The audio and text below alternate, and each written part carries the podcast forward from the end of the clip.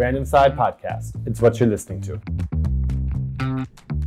BMW กับเป้าหมายเบอร์ 1 2 ปีซ้อน สวัสดีครับ ยินดีต้อนรับสู่รายการ Auto Insight นะฮะ ผมวีฮะในเว็บชื่อตั้งสิริครับ สวัสดีครับ ผมเมธครับ ในเว็บชื่อเมธเมธครับ ครับ กลับมาอีกครั้งกับ Auto Insight นะครับ หายหายไปนานบ้าง หายไปพักหนึ่ง อืม ตอนนี้ก็เป็นไงบ้างครับ ช่วงปีใหม่มาแล้ว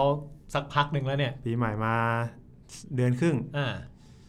ก็ตลาดรถยนต์ก็ทรง อืม ๆ เซลล์ก็คงพยายามขายกันเต็มที่อะครับ เรียกว่าตอนนี้อยู่ในสถานการณ์ที่ไม่ค่อยดีเท่าไหร่ เพราะเหมือนแบบยังไงอ่ะปลายปีที่แล้วเหมือนจะฟื้นใช่ไหมจะฟื้นจะฟื้นจะฟื้นละ ไม่ฟื้ เซล น ล์เซลล์เริ่มแบบใจชื้นละคนเริ่มกล้าจับจ่ายมากขึ้น แล้วลอกสอง ปรากฏเจอระลอกสองก็แบบ นิดนึงอ่ะ ไม่นิดอ่ะ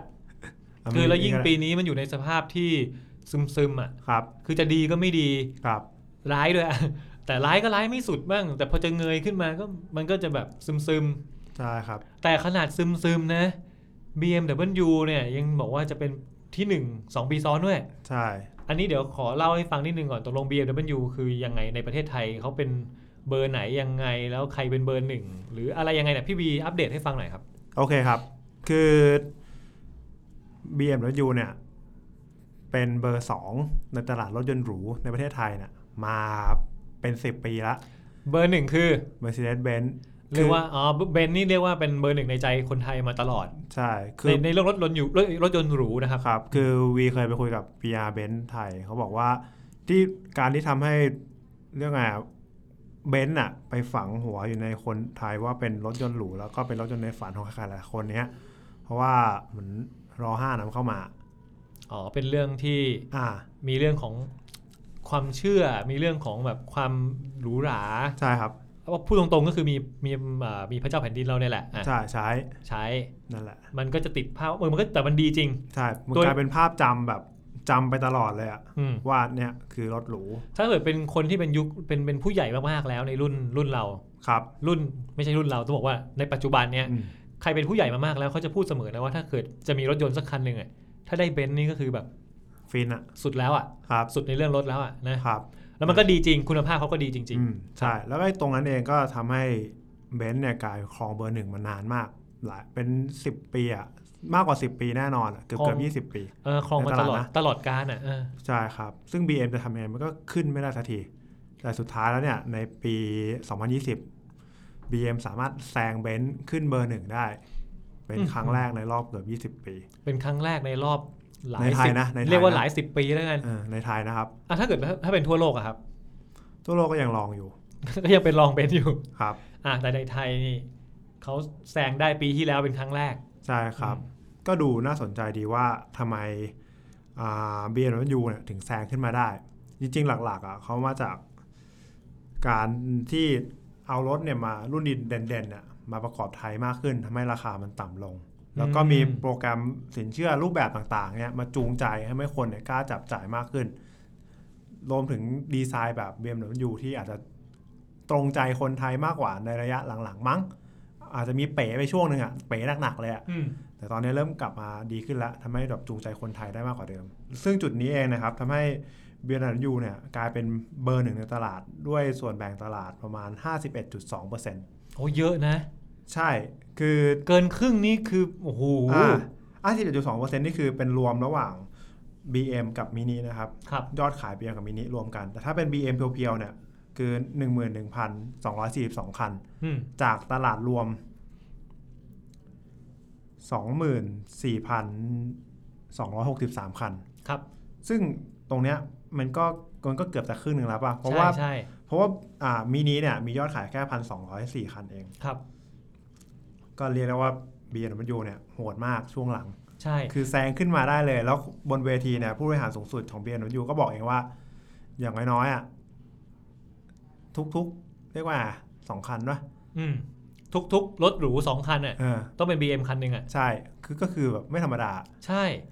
เพราะ เอ่อเอา perception ผมแล้วกันนะ ผมรู้สึกแค่ว่า ถ้าขับเบนซ์เนี่ย ครับ จะต้องดูแก่อะ เฮ้ย เดี๋ยวนี้ก็ไม่แล้วเดี๋ อั ย น ว อันอัน นี้ นี้หมายถึงว่าเป็น perception ส่วนตัว อ่า ที่ที่ถูกเขาเรียกว่าไง ความคิดฝังหัวอะ ครับ ว่าถ้าเราจะเท่นะ เราต้องขับ BMW ครับ ถ้าเป็นแบบเบนซ์จะต้องดูเป็นแบบ ไม่ได้ดูแก่นะหมายถึงว่าดู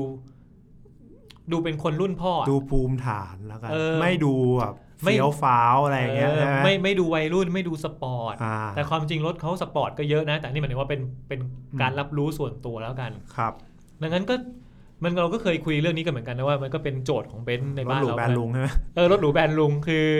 เป็นรถหรูที่ดูมีระดับสูงเกินไปอ่ะ ครับ แล้วทำให้คนรุ่นใหม่อาจจะไม่ค่อย ครับ หรือเปล่า อืม แต่ตอนนี้ BMW ก็ก็ถือว่าทำได้ดี ครับ ในเมื่อกี้ในส่วนการรับรู้ก็ส่วนหนึ่ง ใช่ แต่ว่าในเรื่องของการตลาดเรื่องของแผนการต่างๆ เขาก็ทำได้ดีใช่ไหมครับ ทำไม่ดีจนขึ้นเบอร์หนึ่งได้ ครับ แล้วก็ล่าสุดเนี่ยเขาก็แถลงออกมาอีกว่า จะเป็นเบอร์หนึ่งอีกปีหนึ่ง ซึ่งก็คือปี 2021 นั่นเอง ช่างกล้า อะไรทำให้เขามั่นใจอย่างนั้นครับ อืมอาจจะเพราะด้วยกลยุทธ์เดิมก็ได้นะครับ ไม่ว่าจะเป็นการทำบริการสินเชื่อรูปแบบต่าง อืม ๆ ที่ค่อนข้างตอบโจทย์ ครับ แล้วก็การเอารถอ่าดีๆเนี่ยมาประกอบไทยทำให้ราคามันลดลงมากขึ้น อย่างเช่นล่าสุดเนี่ยเขาเอา X7 X7 คือ SUV คันที่ใหญ่ที่สุดของ BMW แล้วมาประกอบไทย ไอ้ก่อนหน้าเนี้ยราคาที่แบบราคานำเข้าครับ เมื่อประมาณเท่าไหร่นะสองปีที่แล้ว 8 ล้านกว่า อืม 8.9 มั้ง ต้องบอกว่า X7 ที่เป็น SUV คันใหญ่เนี่ย อ่า ใหญ่จริง ใหญ่ใหญ่แบบย้ายใหญ่ๆอะ ถ้าเทียบแล้วในบ้านเราเทียบกับใครดี ไม่มี คือตอนนี้มันชนกันแค่ X7 กับ GLS ของ Benz ครับ มันเรียกว่า full size SUV ถ้าเกิดเทียบแล้วใหญ่กว่า Fortuner ไหมอ่ะ ใหญ่กว่า เนี่ย หน่อ เห็นไหม ง คือบ้านเราถ้าเกิดผมรวมทั้งอ่า PPV กับ SUV นะ ครับ Fortuner เนี่ยผมว่าใหญ่แล้วนะ ใช่ แต่ว่า X7 นี่คือใหญ่ขึ้นไปอีก ครับ มันใหญ่จังอ่ะ ก็อาจจะตอบโจทย์มากกว่ามั้งในการใช้งานแล้วก็หรูด้วย ครับ ประมาณนั้นครับ อันนี้คือเอามาประกอบในไทย ใช่ประกอบไทย อืม ประกอบไทยเนี่ยราคาลดลง 3 ล้าน เหลือ 5.9 เฮ้ย คือแบบโอเค เล่าให้ก่อนก่อนแล้วกันนะ ที่มันลดลงมาเนี่ยเพราะว่าเขาลดเครื่องลง ลดขนาดเครื่องลง ครับ ให้มันเล็กลงกว่าเดิม โอเคแต่มันตอบโจทย์แล้วแหละคราวเนี้ยหลังจากที่รับรู้มาจากว่าเอารถนำเข้ามาทำตลาด แล้วก็ผลพัฒนามันอาจจะสูงเกินไปหรือเปล่า นี่มาใช้ในตลาดไทยใช่ไหมครับเขาก็เลยบอกว่า เอ้ยงั้นลดขนาดเครื่องลงมาหน่อยดีกว่า แล้วทำราคาให้มันตอบโจทย์ อันนี้คือความหมายที่วีคิดเองนะ อืม ทำราคาให้มันตอบโจทย์ด้วยการลดลงมา 3 ล้าน ซึ่ง 3 ล้านเนี่ยเยอะนะ เยอะมาก คือเยอะมากนะ เย คื อะ แบ มา บ ก ไม่ธรรมดา คือต้องบอกอย่างนี้ว่า ถ้าเขานำเข้ามาเนี่ย เขาโดนภาษีอ่ะ หลาคยรับ หลายเด้งมาก อ่า และแต่ละเด้งนี่คือ เป็นหลายร้อยเปอร์เซ็นต์อ่ะ ครับ คือภาษีหนัก ครับ พอเข้ามาประจะประกอบในประเทศไทยเนี่ย มันก็ทำให้เอ่อเรื่องของภาษีตรงเนี้ย ครับ เซฟไปเยอะ ใช่ แล้วยิ่งทุกวันนี้เทคโนโลยีของเครื่องยนต์เนี่ยมันไม่ต้องใหญ่กว่าเมื่อก่อนแล้วอะ ครับ มันเล็กลงมันก็ยังแรงได้ ครับ พอเขาเปลี่ยนเครื่องมันก็ยิ่ง น่าจะช่วยเซฟคอสลงไปได้อีก อืม ก็นั่นแหละ ถ้า X7 มันลงมาอย่างเงี้ยแล้วแล้ว X5 ก็ยังไม่รู้ว่ายังไง แต่ก็คือเขาก็ทำตลาดแนวๆเนี้ยแล้วก็มี SUV ครบทุกเรนจ์ อืม ตั้งแต่ X1 ถึง X7 เลย ไล่ไล่ตัวเลขได้เลย เออ นั่นแหละ ก็ก็เลยยิ่งพูดยิ่งน่าสงสัย ครับ ว่าถ้า X7 ลงไปอย่าง คือ เงี้ ห ย มามันจะกินกันเองไหมเหรอ มันต้องลงตาม นี่ เรื่องไงหมายถึงว่า อ๋อ X5 X6 ก็ราคาเท่าเดิมครับ X7 ลงมาแล้วเวลาถึงเวลาจริงๆพี่วีจะซื้อคันไหนอ่ะ อืม ก็ต้องใหญ่ไว้ก่อนมะเผื่ออเนกประสงค์มากกว่า ครับ บรรทุกได้เยอะขนคนในหมู่บ้านไปให้หมด อะไรอย่างเงี้ย X5 ก็พอแล้ว นั่นแต่แปลว่าถ้าเกิด X มันก็คงไม่ให้ลง 3 ล้านทุกรุ่นถูกไหม ใช่ แต่ว่ามันก็ต้องมีสัดส่วนในการลดลงที่ ครับ พวก ไล่ ตัวประกอบไทยต่างๆอ่ะก็จะ ไล่ ลดลง ไล่ระดับลงมาม มันควรจะลดลง ใช่ ครับ อืม นั่นแหละ เพื่อทำให้มันแข่งขันในตลาดได้ดีกว่าเดิม ครับ แล้วก็ข่มเบนซ์ได้ดีกว่าเดิมด้วย นอกจากตัว X7 นะครับที่เขาเอามาเนี่ยยังมีเหมือนเป็นรุ่นนำเข้านำเข้าจากมาเลยอันนี้ ครับ เป็นซีรีส์ อื 3 ม แต่เป็นซีรีส์3แบบฐานล้อยาว เรียกว่า long wheel base ครับ คือไอตัวเนี้ยที่เขาเอาเข้ามาเนี่ยมันตอบโจทย์เหมือน พวกที่ชอบซีรีส์3อ่ะ อืม แต่อยากให้มันอเนกประสงค์หรือว่านั่งสบายกว่าเดิมอะครับ ไม่อยากก้าวไปถึงซีรีส์5อะไรที่มันอาจจะใหญ่เป็น Executive ไปเลย ส่วนตัวผมว่าซีรีส์5มันใหญ่จริงนะ อืม บางทีเราอยากสปอร์ตสปอร์ตหน่อย ครับ ซีรีส์3มันกำลังตอบโจทย์แหละ อ่า พอ 5 เนี่ยมันใหญ่ไปอ่ะ นั่นแหละ จอดลำบาก ครับ อะไรก็ลำบากนิดนึง ครับ อ่าพอเป็น 3 แล้วยังไงเป็นเป็นลองวิวเบส ใช่ก็คือฐานล้อยาวกว่าเดิมทำให้เล็กรูมในข้างหลังอะรวมถึงเฮดรูมด้วยนั่งสบายกว่าเดิม ครับ เรียกว่าไงอะก่อนหน้านี้ซีรีส์สามดูสปอร์ตตอบโจทย์วัยรุ่น แต่ อยาก แค ขั บแต่แต่แคบ อืมแต่มันไม่ได้แค่หรอกอาจจะนั่งไม่ได้สบายขนาดนั้น อ่า แต่ถ้าคุณอยากได้สบายขึ้นมาอีกนิดนึงอ่ะเดี๋ยวเรามีลองวิวเบสให้เลือกในตัวเนี้ยราคา 2.899 ล้านบาท ก็ราคาก็ดีนะ ค่อนข้างดีค่อนข้างโอเคครับค่อนข้างรับได้ แล้วก็ถือว่าไอตัวลองวิวเบสเนี่ยเข้ามาทดแทนในรุ่น GT ครับ GT ตอนนั้นก็คือเป็นซีรีส์ อืม 3แต่เป็นแบบอ่าลิฟต์แบ็กอะครับที่แบบเปิดเปิดท้ายเป็น5ประตูได้ อืม แล้วก็ดูสปอร์ตสปอร์ตหน่อยแรงๆหน่อย แต่ลายนั้นอะมันยกเลิกลายผลิตไปละ อืม ก็เลยทางประเทศไทยก็เลยเอาตัวเนี้ยมาแทน แล้วก็คาดหวังว่ามันน่าจะตอบโจทย์คนที่อยากได้ซีรีส์สามแต่อยากแต่อาจจะไม่ได้ก้าวถึงซีรีส์ห้าแต่อยากได้ความนั่งสบายก็มาเลือกตัวนี้แทนได้ ชอบความเล็กแต่อยากได้ความสบาย อ่า ก็มา ก็เลื เจ อก อกันตรงนี้ได้ ก็เลือกตัวนี้ได้เหมือนกันเนี่ยก็แสดงให้เห็นว่าเขาพยายามจูงใจละด้วยรถโมเดลใหม่ๆ ส่วนฝั่งตัวอ่าบริการงานบริการเนี่ยก็เอาดิจิตอลเนี่ยเข้ามาผนวกมากขึ้น ยังไงบริการออนไลน์ า ไม่ต้องมา ไม่ใช่สิ ไม่ได้ใช่ไหม หมายถึงแบบไม่ว่าเป็นปิดการขายหรือว่าการสอบถามหรือว่าการอื่นๆนะครับ ก็เอาดิจิตอลเนี่ยผนวกมากขึ้นให้มันตอบโจทย์ไลฟ์สไตล์ที่เปลี่ยนไปของผู้บริโภค นอกจากนี้ฝั่งมินิเองนะครับ มีแบบจองรถออนไลน์ทำกิจกรรมออนไลน์อะไรเงี้ยก็ถือเป็นการปิดการขายด้วยออนไลน์ที่เรียกว่าไงอะตอบโจทย์คนยุคใหม่ อืม ที่เปิดใจการใช้งานออนไลน์ได้ละ เรื่องนี้พอดีผมก็แปลกใจนะ ครับ เราผมอาจจะยังเป็นคนยุคเก่าอ่ะ ครับ เราจะซื้อรถคันละ สามล้านเงี้ย เออ อ่าตัดสินใจโอเคจองออนไลน์ ฮะแล้วมันเหรอ แต่ว่าไม่แน่อาจจะเป็นเพราะว่าถ้าเป็น BMW ครับ คุณอาจจะมั่นใจได้ไง ไม่ไม่โดยเฉพาะมินิไงมินิเนี่ยคนใช้ส่วนใหญ่ก็จะเป็นเหมือน คนรวย บอกเถอะรวย ชอบความแตกต่าง ไม่อันดับแรกก่อน รวย อ่าโอเคโอเคก็ได้ ถ้าไม่รวยคุณซื้อมินิไม่ได้นะ อ่าครับครับก็ได้ครับ อ่ะใช่ไหม ใช่ใช่ เพราะว่าด้วยพูดกันตรงๆ ไม่ได้ไม่ได้มันนี่ไม่ได้ว่าอะไร แต่ว่ารถมันมีสไตล์เฉพาะตัว ครับ แล้วก็การดูแลรักษาการเมนเทนแนนซ์มันก็คงต้องมีค่าใช้จ่าย พอสมควรแหละ ครับ และราคารถเองก็ไม่ได้ไม่ได้ถูก ครับ แต่ขนาดรถก็ไม่ได้ใหญ่ด้วย อ่า มันก็ต้องมันเออมันต้องมีเงินหน่อยอ่ะเออแล้วก็มีสไตล์ด้วยอ่ะ อ่าฮะอืม ก็เลยจองออนไลน์อะไรอย่างเงี้ยเหรอ ใช่ก็ปิดการขายด้วยออนไลน์ได้ ก็ดูน่าสนใจดีนะครับ นี่ส่วนหนึ่งของผมเลยบอกว่ามันต้องมันเป็นเพราะว่ามันเป็น BMW หรือเปล่า อืม แปลว่าพอขึ้นชื่อ BMW ปั๊บเรามั่นใจได้ไง เรารู้สึกมั่นใจเขาเรียกว่า trust ในแบรนด์ว่า ครับ เอ้ยคุณภาพต้องดี ถ้าเราซื้อออนไลน์ไปเนี่ย เราไม่โดนหมกเม็ด เราไม่มีปัญหาแน่นอนอืม อืม ก็เลยทำให้ปิดการขายแบบออนไลน์ได้ บริการดิจิตอลก็เลยมา ใช่ ครับ นั่นแหละครับ ก็เป็นกลยุทธ์ที่ BM นะแต่อันนี้เขาเปิดเผยมาแค่ประมาณนี้ก่อน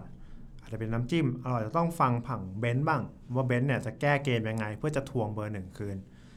ให้ได้กลับมาให้ได้ มองว่าไง ทวงได้ไหม คิดว่าก็ เหนื่อย ก็อาจจะเหนื่อยแต่ก็อาจจะไม่ได้ยากขนาดนั้น คือใช้คำว่าเหนื่อยแต่เป็นไปได้ ใช่ครับ คือต้องมาดูกันก่อนว่า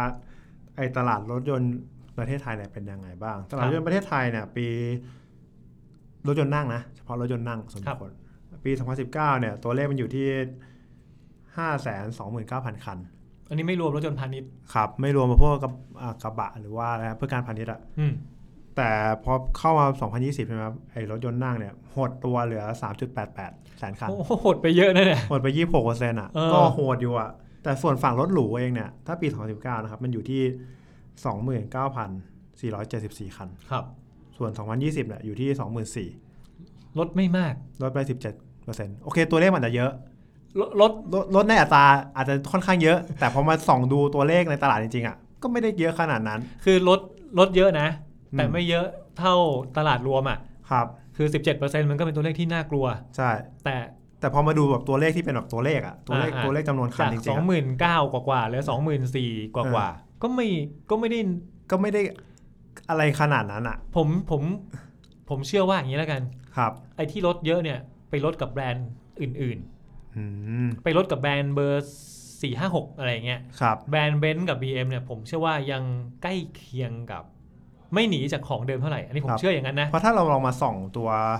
ตัวเลขยอดขาย BM ในปี ครับ 2019 ดู 19 ที่เราบอกว่าช่วงต้นใช่ไหมมันอยู่ที่ 11,750 คัน ครับ แต่ ฝั่งเบอร์สองเนี่ยถึงแม้เขาจะไม่เนมชื่อนะ แต่มันก็รู้กันดีว่ามันคือใครอะ คือใคร ไม่ไม่ ครั ใช่ บ ไม่เบอร์หนึ่งอะเบอร์หนึ่งตอนนั้นคือใครก็คือเบนซ์นั่นเอง อ่า เบนซ์เนี่ยค่อนข้างทิ้งห่างพอสมควร เพราะว่าตัวเรียกว่าไงแบรนด์อ u d ดี้หรือวา l v o หรือแบรนด์หรูอื่นๆที่อยู่ในตลาดไทยเนี่ยมันมีส่วนแบ่งแบบน้อยมาก น้อยแบบโคตรน้อยอะ น้อยแบบว่าถึงหายไปก็ไม่รู้สึกอ่ะ ก็รู้เขาเขารู้สึกอะเขาลงทุน อ๋อ เยอะ แต่แต่ฝั่งเราก็คงแบบไม่ได้รู้ขนาดนั้น เพราะว่าตอนนั้นเนี่ยไอ้ปี 2019เนี่ยเบนซ์เนี่ยกินเกินครึ่งตลาดไปเยอะเลยนะครับ ครับ เพราะว่าตอนนั้น BM ยอดขาย BM รวมมินิเนี่ยอยู่ที่ 43.9%ของตลาดรวมเท่านั้นเอง ดังนั้นเนี่ยเบนซ์เนี่ยกินไปเยอะเลย แต่พอเข้ามาปี 2020อะครับ ตัวเบนซ์เนี่ยยอดมันหดลงแบบอย่างมีนัยสำคัญอะ ทำไมเบนซ์ถึงยอดหด อาจจะเพราะเรื่อง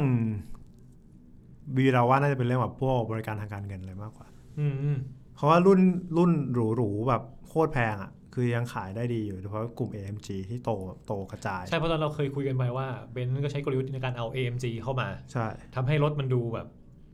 คือ เรี มั ย น กว่า สร้างความแตก แต่ง ต่าง เสร็จใช่ไหมแต่งเสร็จตั้งแต่โรงงาน เออ เออ สร้างความแตกต่างให้ตลาด แล้วก็จูงใจคนมีเงินอะ่ะ ได้มากได้ง่ายและมากกว่า การเอาเบนซ์รุ่นปกติไปทำตลาด นั่นนี่แล้วทำไมยอดตกอ่ะ อ่ะอาจจะเพราะว่ามันซับตรงตรงยอดใหญ่ไม่พอไง คือไปอยู่ตลาดบนขึ้นไปอีก อ่า แต่ตลาดที่เป็นแมสรวยอ่ะ อ่าแม้รวยไม่ไหว เออแมสรวยมันหดลง เขาก็คงไม่กล้าจับจ่ายอะไรขนาดนั้นเลย อ่ะอันนี้มันจะพูดไงเนี่ย คนรวยกลุ่มล่างอ่ะ ฟังดูแล้ว ฟังดูแปลก อ่า ๆ แต่หมายถึงว่า คนรวยกลุ่มบนเนี่ยโอ้โห ยังซื้อเบนซ์กันอยู่ ใช่ มั ซื้อ คื AMG มันดีจริงๆ เพราะมันไปเบนซ์เอ็มจีเลย ครับ แต่กลุ่มคนรวยที่เป็นแมสลงมา มาเจอ BM ที่ทำตลาดลงพอดีอ่ะ อืม เฮ้ย เทียบความคุ้มค่าหรือความชื่นชอบอะไรบางอย่างแล้ว อาจจะเลยหันมาทาง BM มากกว่า ใช่ก็ อืม ก็มันก็พิสูจน์ได้จริงว่าเนี่ยมันปีกลยุทธ์บีเอ็มก็สำเร็จพอสมควร แล้วเขาก็ยังมั่นใจว่าด้วยสถานการณ์แบบเนี้ยตตลาดมันยังไม่ฟื้นขนาดนั้นอะโอกาสที่ BM อะจะเข้าวินอะเป็นเบอร์หนึ่งอีกปีก็ยังมีอยู่ อืม ส่วนเบนซ์จะเป็นเบอร์หนึ่งเบอร์ทวงเบอร์หนึ่งกลับมาได้ไหม ก็ต้องดูกันว่าเขาจะแก้เกมยังไง ซึ่งตอนนี้เบนซ์ยังไม่ได้แถลงในไทย เพราะว่าพอเขารู้กลยุทธ์ปีที่แล้วแล้วเนี่ย อืม ปีนี้เขาอาจจะ เขาต้องปรับแล้วแหละ อ่าอาจ ต้อง จะแบบเฮ้ยปรับ AMG ลงมาหน่อยไหม หรือจะมีอะไรลงมาชนตลาด อ่า ตลาดคนรวยแมส ใช่ เอ ห อ รือว่า ก็น่าน่าน่า ทำ ติดตาม ทำทำประกอบไทยมากขึ้นไหม เพื่ออ ม ทำราคาให้มันโอเคขึ้นอย่างตอนนี้เขาก็มีเริ่มมีแบบอ่าตัว A class ทั้ง A class แล้วก็ GLA ที่แบบกดราคาลงมาได้ เรียกว่าค่อนข้างโอค่อนข้างจูงใจอ่ะ ไม่ถึง 2 ล้านก็ซื้อเบนซ์ได้แหละไรอย่างเงี้ย เออไม่ถึง2ล้านคุณก็ขับเบนซ์ได้แล้วนะ เออ ก็แบบ เอ้ย ก็ได้นี่หว่า แต่เป็น A class นะ เออแต่เป็น A class มันก็จะ หน่อมๆหน่อย ผมมาเห็นบางทีเหมือนแจ๊สเลยอะ มันก็ว่าไป ไม่ถึงว่าเวลามองผ่านๆไง ครับ มันจะเป็นทรงอย่างนั้นใช่ไหม เออนั่นแหละมันมีรุ่นหนึ่งเหมือนแจ๊สเลย ใช่ใช่ รุ่นเก่าๆหน่อย นะเอคาร์ดเนี่ยเอคาร์ดเนี่ยเหมือนแจ๊สเลย โอเค โอเคนี่แหละครับ วันนี้เราก็รู้แล้วนะว่าแบบตัว BMW เนี่ยทำไมถึงขึ้นมาเป็นเบอร์หนึ่ง ครับ แล้วก็ปีนี้เนี่ย ตลาดรถหรูเนี่ยจะฟาดฟันขนาดไหน ระหว่าง BMW กับ Benz ส่วนแบรนด์อื่นๆก็ต้องมองตาปิบๆ แต่ก็ อืม อย่าลืม Audi นะครับ Audi ก็ค่อนข้างทำตลาดหนักพอสมควร ก็น่าสนใจน่าสนใจ โดยเฉพาะเรื่องราคาที่ ใช่ ที่จูงใจ เรื่องราคาแล้วก็โฆษณาว่านำเข้าจากต่างประเทศ นำเข้าจากเยอรมัน อืม ก็เรียกว่าเป็ ไม่ น ใช่ประกอบไทยนะ อ่า อ่าราคานี้ซื้อนำเข้านะ ไม่ได้ ใช่ ซื้อประกอบไทย เรียกว่าเรียกว่าก็ถือว่าเป็นแบรนด์ทางเลือกที่มาแรง ครับ อ่ะไว้เดี๋ยวติดตามกันถ้าเกิดทาง Mercedes-Benz เขามีการแก้เกมมีการแก้กลยุทธ์อะไร เดี๋ยวไว้แบรนด์อินไซต์ก็จะมาเล่าให้ฟัง ครับ ทางอ่าเว็บไซต์เป็นข่าว หรือ Auto Insight ของพี่วีก็จะ มาเป็นเสียง มาอัปเดตให้ฟัง ครับ นั่นแหละครับ โอเคครับสำหรับวันนี้ก็ต้องลาไปก่อนฮะ สวัสดีครับ สวัสดีครับ Brand Inside Podcast. It's what you're listening to.